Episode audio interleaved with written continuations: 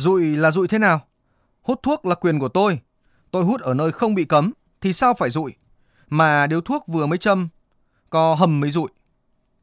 Không ít bác tài sẽ nói hoặc nghĩ như vậy khi nghe tiêu đề bài viết này, phải không nào? Gạt sang một bên những choai choai hút thuốc vì đua đòi. Gần như ai hút thuốc cũng có những lý do đáng tôn trọng. Bạn lái xe đường dài và cần làm một hơi cho tỉnh. Bạn đang căng thẳng, lo lắng bồn chồn. Bạn cần tập trung cao độ để suy nghĩ thấu đáo một vấn đề. Bạn độc thoại trên trang viết giữa đêm khuya. Bạn có một niềm hưng phấn không tiện giải bày. Hay bạn tụt mút sau một biến cố đầy khó khăn. Tất cả đều có thể là lý do châm thuốc. Nhưng sự giải tỏa của người này đôi khi lại là nỗi niềm của kẻ khác. Khi bạn hạ kính xe và sảng khoái nhả từng vòng khói mơ màng, thì đang có ít nhất dăm bảy người phía sau hít đủ. Khi bạn gẩy khẽ cái tàn thuốc ra ngoài xe, một người đi xe máy có thể giật mình.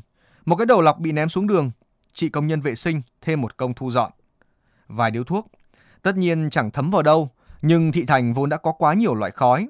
Khói từ động cơ của hàng triệu chiếc ô tô xe máy nhả ra, khói từ nhà máy công trình, khói đốt rác trong khu dân cư, khói đốt đồng mùa thu hoạch.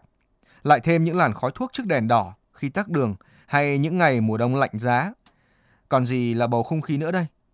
Bạn lái xe chở khách, khói thuốc có thể ám vào xe và hơi thở khi giao tiếp, khiến hành khách phát sợ và chẳng dám trở lại lần sau.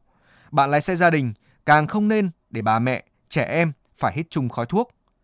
Chưa kể ngày hè dưới thời tiết như nung, một mẩu tàn thuốc còn nóng, một chiếc bật lửa để quên trên xe cũng có thể vô tình hóa vàng chiếc xế yêu của bạn. Vẫn biết bỏ thuốc lá chưa bao giờ là việc dễ dàng, hạn chế thôi đã khó. Nhưng nhiều việc khó hơn chúng ta còn làm được. Hơn nữa là tài xế, hẳn bạn đã có sẵn một tinh thần vững vàng, có thái độ giữ gìn thường trực đối với những gì quý giá, đủ để vượt qua mọi khó khăn. Có một bài hát rất nổi tiếng của Elton John với nhan đề rằng Xin lỗi dường như là từ khó nói nhất.